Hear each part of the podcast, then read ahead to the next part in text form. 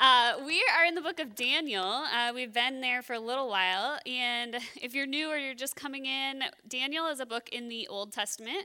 Um, it's one of the major prophets, they're called. So it's kind of about this guy uh, who's living in the ancient city of Babylon. And he's not living there on his own accord, he's been taken there. So he's in exile um, in a culture that's totally different from what he's used to, uh, that does not worship the same God that he worships, um, that has completely different customs, all of that kind of stuff. And last week, the passage we talked about was how the king of Babylon at the time, King Nebuchadnezzar, which, by the way, I'm never going to learn how to spell that. You th- would think that by typing it as many times as I did this week, I would figure it out. But autocorrect is um, too helpful. I've forgotten how to spell. So last week, King Nebuchadnezzar, he had this vision of a huge tree, right? Joel kind of talked through this vision. Um, the, the tree is kind of supposed to represent King Nebuchadnezzar and Babylon itself and the greatness that it has achieved. And there's all these different animals and things. There's fruit produced by the tree. There's animals hanging out in it, living in its uh, in the shade or kind of within the tree. Um, and then in the vision that King Nebuchadnezzar had, he hears a voice from heaven calling to cut the tree down. The voice says, this is from verses 15 and 16 of chapter 4, which we went through last week. It says, Let him, King Nebuchadnezzar, be drenched with the dew of heaven, and let him live with the animals among the plants of the earth. Let his mind be changed from that of a man, and let him be given the mind of an animal till seven times passes by for him. And so King Nebuchadnezzar is obviously troubled by this dream. And he calls on Daniel, our main character from the book, and asks him to help him interpret it. What does it mean? And unfortunately, Daniel has to tell him that this is a warning from God for King Nebuchadnezzar, that all these things will happen to him if he does not repent and worship God. So that's kind of where we left it at the end of last week, a little bit of a cliffhanger. Um, and uh, at the end of it, Daniel tells Nebuchadnezzar, Therefore, your majesty, be pleased to accept my advice. Renounce your sins by doing what is right, and your wickedness by being kind to the oppressed. It may be that then your prosperity will continue. And our passage today picks up after that, but it actually picks up a whole year later. So we're going to start in Daniel 4 uh, 28 through 37. So it says, All this happened to King Nebuchadnezzar. Spoiler alert, everything's going to happen that we just read. Uh, Twelve months later, as the king was walking on the roof of the royal palace of Babylon, he said, Is not this the great Babylon I have built as the royal residence by my mighty power and for my glory and majesty? So he's uh, clearly here thinks a little bit highly of himself. And I don't know why this uh, I had this idea in my head, but I've always kind of thought of King Nebuchadnezzar as this like bumbling, like kind of idiotic guy, right? Like he like reacts really strongly to things and is like, throw them in the fire if they aren't going to do this, and cut everybody to pieces. And I don't know. I, I don't know if it's because like that's the only Veggie Tales I ever saw growing up as a kid was the one that had to do with King Nebuchadnezzar. But I've just always thought of him as a little ridiculous, like kind of a caricature of a real king. But the truth is, in history, that this guy actually had a lot of reasons to brag. He is one of probably like the best rulers in history. We know that he was an incredibly effective and successful king. He was the longest reigning and most powerful monarch of the Neo Babylonian Empire. He conquered a lot of territory, and it was probably like he was in the battle with people. It's not like he was hanging out back there giving orders and telling people to, you know, hey, go go attack that kingdom and then go to do this. Like he was in it. He he knew how to be like a military general type of guy.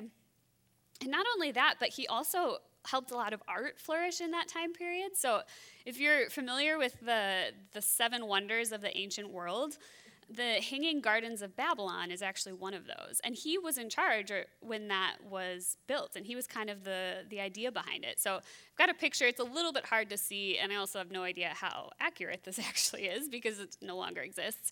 But it was this like beautiful garden, and they were kind of cascading down off of buildings and just like just this beautiful, lush thing that uh, was really beautiful. So when he's saying, Look at all these mighty things I've done, look at my amazing kingdom, he's not wrong. he was a really great guy. uh, for a king, as a king, maybe not so much as a guy. Uh, but even though he wasn't wrong, it doesn't necessarily make him right. So as we go on through the passage, we see uh, that, as it said, all these things come true. So it says, Even as the words were on his lips, a voice came from heaven. This is what is decreed for you, King Nebuchadnezzar. Your royal authority has been taken from you. You will be driven away from people and will live with the wild animals. You will eat grass like the ox. Seven times will pass by for you until you acknowledge that the Most High is sovereign over all kingdoms on earth and gives them to anyone he wishes. Immediately, what had been said about Nebuchadnezzar was fulfilled. He was driven away from the people and ate grass like the ox. His body was drenched with the dew of heaven until his hair grew like the feathers of an eagle and his nails like the claws of a bird. So, everything that Daniel interpreted from the vision, Daniel wasn't messing around. It comes true. Uh, and as, as you read this, it's like, okay, this is a little bit weird. Did he actually turn into an animal, or is he just like think he is one? And it talks about these seven times. What is that? How long is that? What's happening here? Um, and so, if you look back to the dream itself uh, that Nebuchadnezzar had that kind of predicted all of this, it says in verse 16, Let his mind be changed from that of a man, and let him be given the mind of an animal. So, I think it is more to do with like a, uh, in his head. It, it's almost like he had a mental break. Uh, he believed he was an animal. Even though he was still human, he, in his mind, he believed he was an animal. And there's actually accounts from history around the same time period that speak to this this idea that he kind of had a mental illness or kind of had something go wrong. There's several historical sources that are not related to the Bible that talk about there's this time period in Nebuchadnezzar's rule where he goes a little bit crazy. Some people thought it was a, you know, what our equivalent of what a mental illness would be.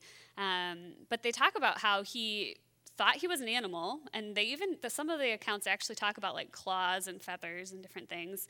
Um, and then he neglected his kingdom. That was the big point in the history accounts, right? Is that he kind of just was like, "Okay, see you later. Good luck." You know, figuring out how to rule the kingdom because he w- he believed he was an animal. So there's actually a lot of historical evidence that this probably did happen to some extent. And then the question of how long is seven times? We're going to talk more in the book of Daniel about numbers later because that's going to become more and more important um, in these visions that happen. So we'll see that the specific numbers themselves are maybe not so much the point that the author is trying to make, uh, but that there's a certain amount of time that happens. And a lot of these numbers had symbolic um, meanings attached to them. And the number seven is often thought to be like completeness. And so it's possible that it just meant until the time that was complete that Nebuchadnezzar needed to like get the message, right? Until he uh, was ready to, you know, renounce his ways and acknowledge God as the Most High. So that's kind of where, where there's a little bit more to our passage, but I'm going to get to that at the end. Uh, but the big thing I want to address today and kind of look at is the idea of pride, right? We see a lot of pride in Nebuchadnezzar right away in the beginning, and clearly God has something to say about that. So we're going to talk about pride. How do we deal with it? How did Nebuchadnezzar get into this place in the first place? Um, yeah, what does it look like for us to deal with it? And we'll really see, you know, we titled this sermon series Daniel Competing Kingdoms because, like I said in the beginning, the book of Daniel, you really see that there's a kingdom of God, and there's the kingdom of what it looks like to live uh, as you're following out worship of God. And then there's this kingdom of Babylon. And there's a whole other set of ways of doing things. The culture is different, the expectations are different. And I think that we still have that today, right? So we still live in a competing kingdom because we are Christ followers and we live in that world, and yet the world around us does not follow the same expectations, does not have the same culture that we do. And so we're going to see as we kind of walk through this idea of pride that there's two competing kingdoms. There's one that says, it's all about you, right? Last week, Joel talked about the little Caesars, kind of that we all think that we're our own kings and we get to do whatever we want to do. We can live life how we want to live life. Uh, and so, therefore, if that's the case, why not boast, right? If it's all about me, then it's okay to be prideful. It's okay for me to be boasting about my accomplishments or what I'm doing. So that's one kingdom. And then on the other hand, we're going to see that God has issue with this, right? The vision says, cut the tree down. So there's something going on that is uh, not in line with what it would look like to live in God's kingdom. So we're going to talk about that. We're going to talk about what it looks like to deal with pride uh, in our own lives, with Nebuchadnezzar as our example. So the first thing I want to talk about is just redefining success. So most of the time when we're prideful, it's because we feel like we have some kind of success in our life, right? Something that we are excited about or that we feel good about, that we want everybody else to know that, that we are good at this thing. And success, by definition, according to Google's dictionary, just says the accomplishment of an aim or purpose. So we have to ask what's our purpose? What goal are we aiming at? In King Nebuchadnezzar's, it's pretty clear, right? It's pretty clear that it's all about him. It's about his achievements, his abilities, and acknowledgement for those things. So we see, right, he says, Is this not the great Babylon that I have built uh, by my mighty power? So clearly he sees it as an achievement for himself. But he also sees something about his ability, right? His mighty power is what got him there because he was a good warrior and he knew how to build a kingdom. So he thinks it's all about him. And then lastly, he says, for the glory of my majesty, right? He wants that acknowledgement. He doesn't just want to do the work and show that he's great. He wants people to celebrate him, right? And we saw this in previous chapters where he wants people to worship um, statues that were likely meant to represent him in Babylon. Uh, and so we see that he really believes that he's incredible and he wants people to acknowledge him in that. And it might sound a little overblown to try and apply that to us, right? We're not building statues, hopefully, uh, and asking people to worship them for us. But I do think that there are certain things in that that we uh, have in our own hearts that we fight against as well. Even if we're maybe not walking around saying it to other people, it's probably still uh, inside of us. And I think a big part of that is how we measure success, what things we're giving weight to, to say, these are things that we as a culture should be proud of, or that I should be proud of. And so I think we kind of all carry around these like little scorecards in the back of our mind that tells us how well we're doing, how well we're measuring up to everybody else. And these scorecards mostly come from culture, right? Or from what other people think, uh, what generally speaking the culture says. This is what is what it means to have success. And really, whether we think highly of ourselves when we meet them, that's we feel pride in that, or if we feel really lowly about ourselves when we don't meet them, there's still a sense of pride in that as well, which we'll talk about more moving forward. But I want us to really think about what scorecards are we measuring ourselves to, whether that's in your profession or in your personal life. Um, I'll give you an example as we think about it to kind of help you start thinking what might be some of the things that you measure yourself by. So, in the church world, the scorecard that people like to talk about. Uh, it's kind of a joke, but I think people kind of, some people kind of take it seriously. Uh, they say butts, budgets, and buildings. So butts is uh, how many butts are in the seats, right? how many people are coming to your church, or what are you running? Some people, some people have heard say. And then the, the budgets obviously is money. People value that and see that as success. And then building right? We do not have a building. Thank you so much, setup team, for helping us get everything ready today and every week. You are amazing. We could not do this without you. Uh, but that's the scorecard that a lot of people measure church health by. But when you think about it, it's a really terrible scorecard. You could have all of those things, but you could not have any uh, aspect of the gospel or God in your services. People might not be growing. There might not be the Holy Spirit working. You have no idea, based on those three things, whether or not God is truly moving in the life of your church uh, and whether it's really successful by that standard. So it's an unhelpful scorecard. It's a scorecard that doesn't actually get to what the root of success would be in God's kingdom. So I want you to think about what are those scorecards in your life, right? If you're a parent, maybe these milestones, right? Your kid needs to be doing this by this age, and well, so and so's kid's already walking and they're only this age, but your kid still, you know, hasn't gotten uh, on their feet yet, or whatever it is. There's all these expectations for parents these days about what it looks like to be a successful parent in the eyes of the world, in the eyes of the uh, competing culture. But again, none of those things actually directly tell you whether or not you're a loving parent, whether you're patient, whether you're, uh, you know, practicing the gospel, and that you're realizing that you can be a failure sometimes, and you're teaching your kids how to forgive and how to go to God in those moments. or whatever it is that you're doing at work, right? I know that some, I remember some people, um, I remember Angela telling me this from when she worked at Target, that they would literally get a scorecard every week that basically said, red, yellow, or green, how good are you doing at your job this week? Um, or how good are you doing at predicting sales and different things like that? that's not necessarily it's a great indicator maybe for how much money you're making the company but it's not a great indicator of whether or not you're being a faithful worker in god's kingdom whether you have ethics in your work whether you're caring for your coworkers and being kind to them there's all these different markers of success that we might mark differently than the world does school right if you're in school right now grades, GPA, all that kind of stuff can feel like so much pressure. And that if you're not doing those things, then you're not succeeding. You're not meeting the expectations of other people. But again, that doesn't show you are you following God in your studies? Are you investing in the people in your life? There's all these other markers that you could look at. And I want another story from scripture that I think illustrates this really well comes from the story of Isaiah. So he's another prophet in the Old Testament. And he also has a vision from God.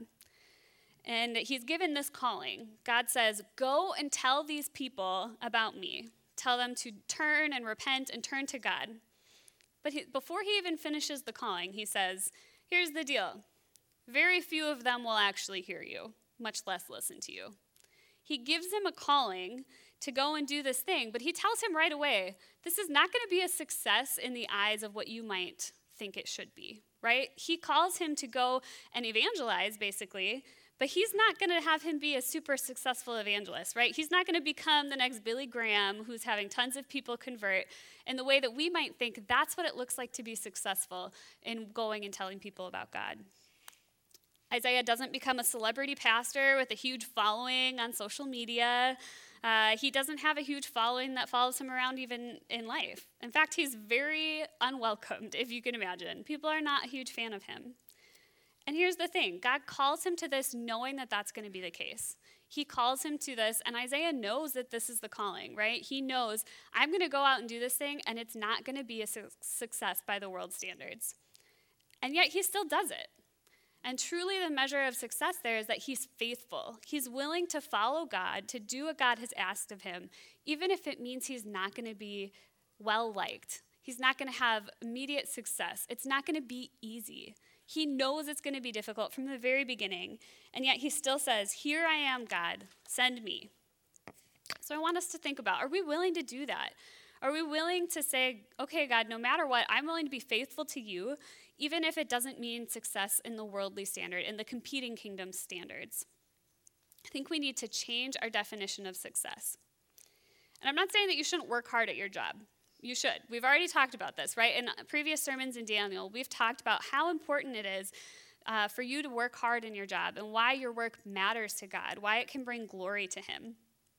So it's not that you shouldn't do that. You shouldn't try, or you should just kind of give up on like, oh, I'm not gonna, I'm not gonna even try to do well according to the company's standards, right? I'm not saying that, but I'm saying ask yourself why you do it. Are you doing it because you need that uh, praise for your abilities and your achievements, and you need that acknowledgement in the way that King Nebuchadnezzar did? Or are you working hard because God's called you to be faithful wherever He's put you? Are you working because God has called you to be faithful regardless of the outcome? no matter what happens, even if it's a failure by the world's standards? Are you still being willing to, to be faithful? There's a verse, it's Micah 6 8, that says, And what does the Lord require of you? To act justly and to love mercy and to walk humbly with our God. God does not call us to success by the world's standards, although He might still give it to you sometimes, right? I'm not saying that you're doomed to a life where you're never going to be successful in what you're doing but instead he calls us to walk humbly with him. So that's our first idea is that we need to redefine what success means. All right, secondly, we need to give credit where credit is due. So, where our passage picked up today, we see that King Nebuchadnezzar is taking complete credit for all of the good things that have happened, right? Everything is, I have built by my mighty power for the glory of my majesty. It's all about his achievements and his abilities. But the truth is that all of our gifts and all of our abilities are actually from God. They're not from us, right? We didn't have control over the time and the place that we were born in. We didn't have control over what resources our family had. God is the one who's in control. James 1:17 says that every good and perfect gift is from above, coming down from the Father. And as we studied earlier this year in Ephesians, talks about how every grace and gift has been given as Christ has apportioned it. And if you're like, okay, yeah, Julie, but you don't know how hard I work. I'm actually really good at my job. Uh, and so some of these things that I've been doing, or I'm really good at, you know, fixing my house, or whatever it is that you feel pride about, you're like, no, that was me. You don't know the time and the effort and the energy that I put into that. And I'm not discrediting that effort. But I do think that a lot of our uh, things that we think are all about us are actually still gifts from God. And if you want a different example that's not from Scripture, uh, there's a book called Outliers by Malcolm Gladwell. Has anybody read that or heard of it? Yeah, it's been pretty popular. So, Malcolm Gladwell is a writer. He deals a lot with sociology and psychology. And in his book Outliers, he really goes after the, the myth of the self made man, is what he calls it.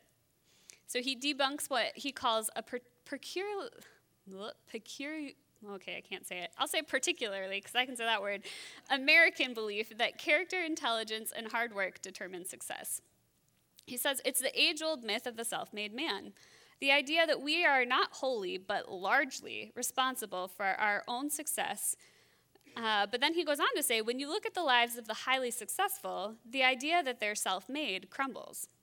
So he uses different examples throughout the book, one of them being Bill Gates.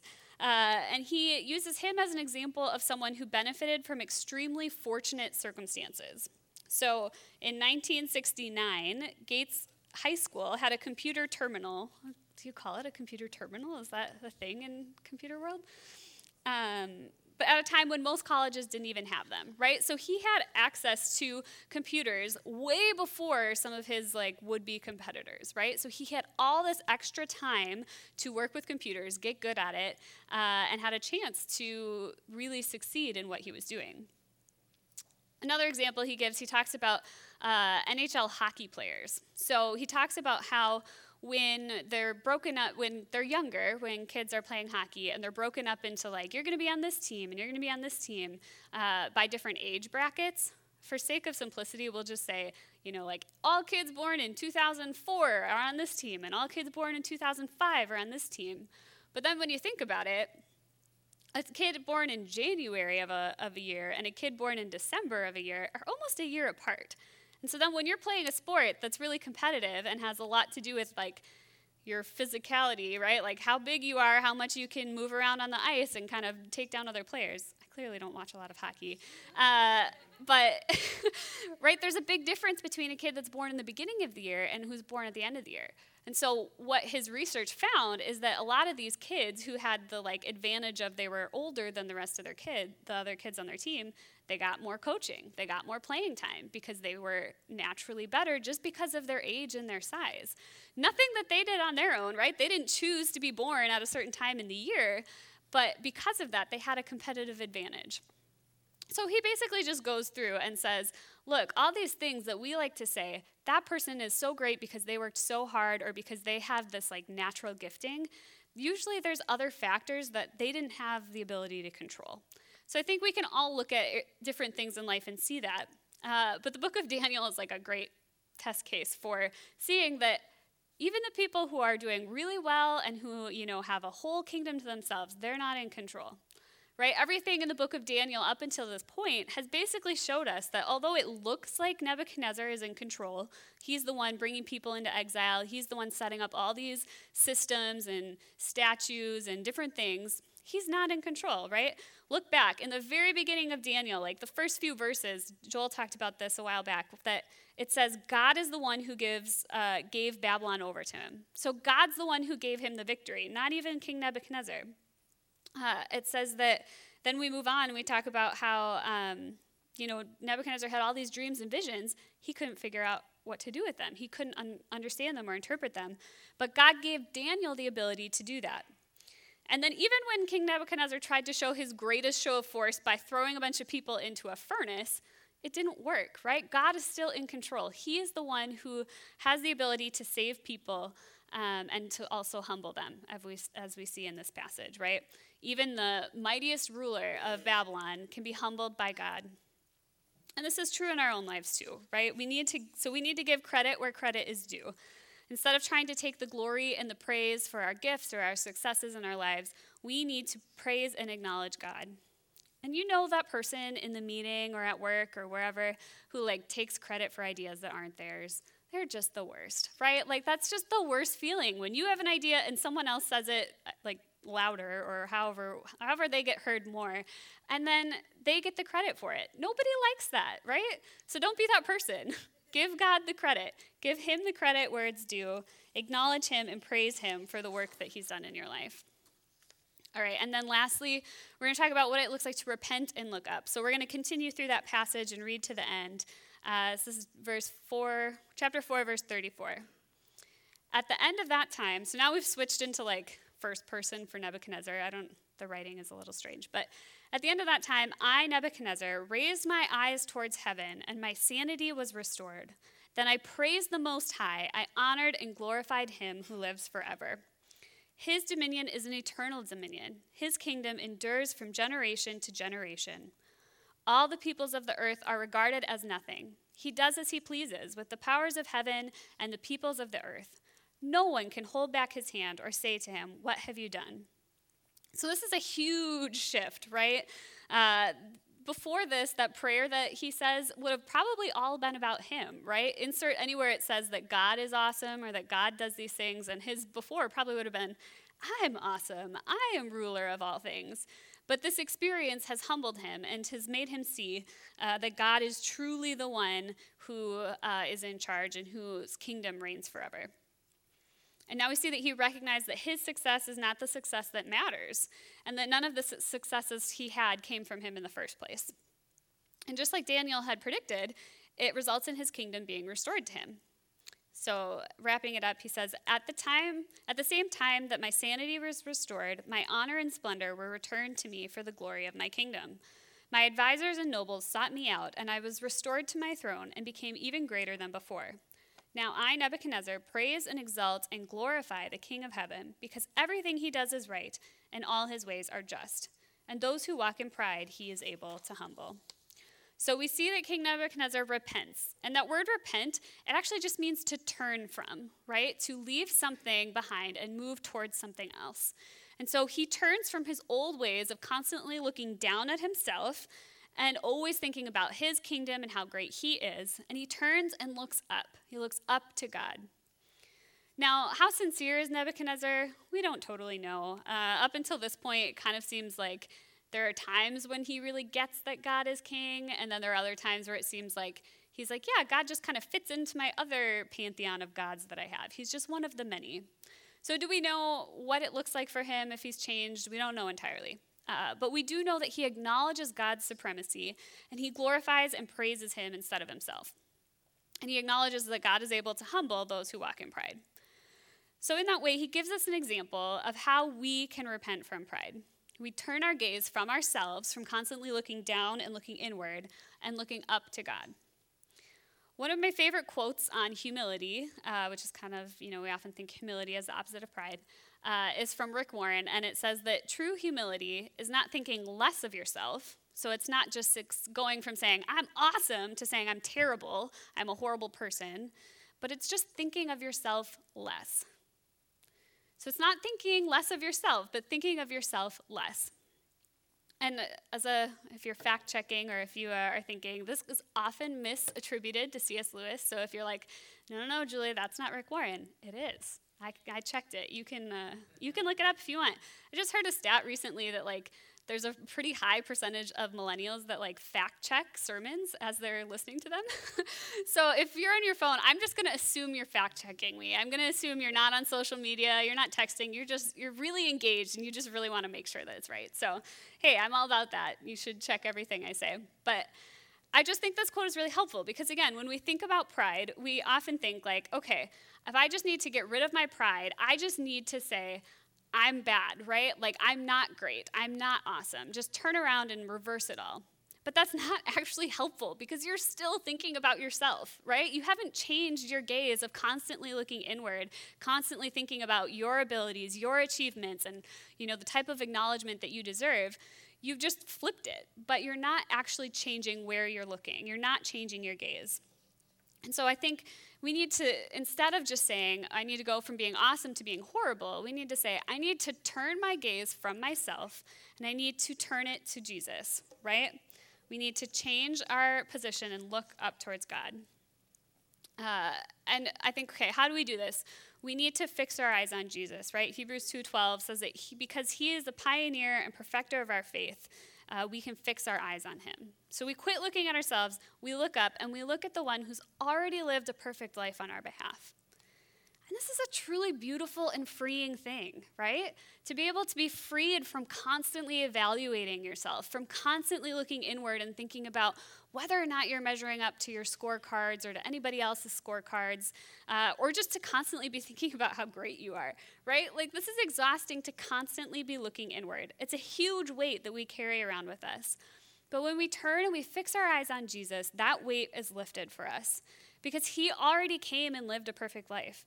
He achieved in a way that we never will, right? And his abilities are far beyond ours, and he deserves that acknowledgement. He came and he lived sinlessly. He died on the cross to take the punishment for our sins. And when we turn our gaze from ourselves, we repent from our pride and believe in Christ, then we're enough in his eyes. No matter what you're trying to live up to, Christ is the answer. If you're working hard to get those achievements so you can feel like you're seen, right? You just feel like no one sees me. Am I just invisible? Maybe if I can achieve these things or work really hard, then maybe people will finally notice me. Know that you're already seen in Christ. He already looks at you and he loves you and he sees you as perfect through himself because of what he's already done. If you're succeeding by whatever standard you already have and you're like, okay, I, I feel I'm, I'm pretty good, like I feel like I'm doing okay. Uh, the bar is just to keep getting raised, right? Like there's always going to be some other thing. There's always going to be some other promotion that you're trying to get or you're some other standard that you're going to try to meet. And so this constant trying to climb and do better and better in Christ you can rest, right? Because he already knows that that we've all sinned, that we're all screw ups. He already knows that you're going to screw up again. And because of what he's done, you're forgiven in him through that. And so you don't have to keep trying and trying to meet the next standard and the next standard and the next standard. You don't have to prove yourself when you turn and believe in Christ. So whether you struggle with thinking too highly of yourself uh, or whether you think struggle with thinking too lowly of yourself, Jesus is still the answer, right? He came and his message is that we've all fallen short, we've all sinned, and yet he levels the playing field and says, it doesn't matter what you've done. It doesn't matter if you're perfect, it doesn't if you think you're perfect because you're not. It doesn't matter if you think you're horrible. He still loves us. He came and saw us as sinners and he says, "I still love you. I'm willing to go to the cross for you." And so, as we close and we start to think about application, I just want to review these points that we've been talking about, right? Give you some questions to think about. So, redefining success. What scorecard are you trying to live up to? Right? Whether it's at work, whether it's at home, whether it's something that you feel like culture has put on you, some standard of beauty or of uh, athleticism or whatever it is. What scorecard are you trying to live up to? And how can resting in Christ give you relief from that? How can you turn from your own scorecard and, and looking in at yourself and look up to Christ? And then, secondly, giving credit where credit is due. When's the last time you gave God credit for something in your life? When's the last time something went well at work or at home or wherever, and you thought, man, I am so thankful that God is working in my life and that He is working in the lives of the people around me. And I'm just going to praise Him for that. When's the last time you've done that?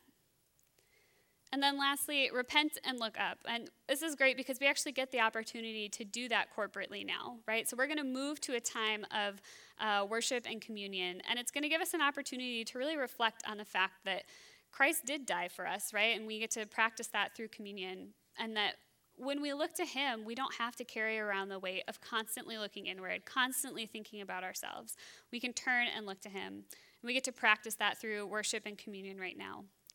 We also have giving in the back if you uh, would like to respond through giving, or you can do that online. We believe that's another response to God.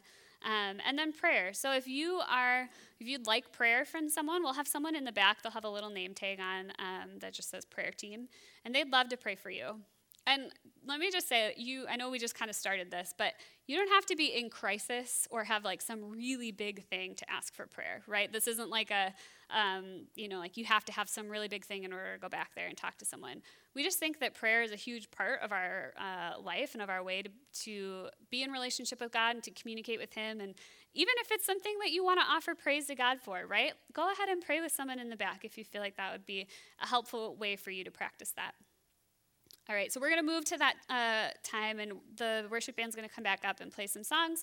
You can come forward and take communion at any time. Um, you don't have to be like a regular attender here. We just ask that you're a follower of Christ. So we ask that you have made that decision to quit looking inward for yourself and to look up uh, at Christ and trust Him in that. All right, and then as we wrap up, I'm going to just pray King Nebuchadnezzar's prayer for us because I think it's a really great example uh, of what it looks like to praise and acknowledge God. So please pray with me. All right, Lord, your dominion is an eternal dominion. Your kingdom endures from generation to generation. All the peoples of the earth are regarded as nothing. You do as you please with the powers of heaven and the powers of earth, the peoples of earth. No one can hold back your hand or say to you, What have you done? Lord, we thank you for that. We thank you that you are in control uh, and that we, we know that through Christ's example that you are trustworthy. You're good. You're willing to sacrifice for us because you love us, uh, and you're just. You won't let things go unpunished. Um, so, Lord, we just thank you for that, and we turn and offer you the praise and acknowledgement that you deserve through that. In your name we pray. Amen.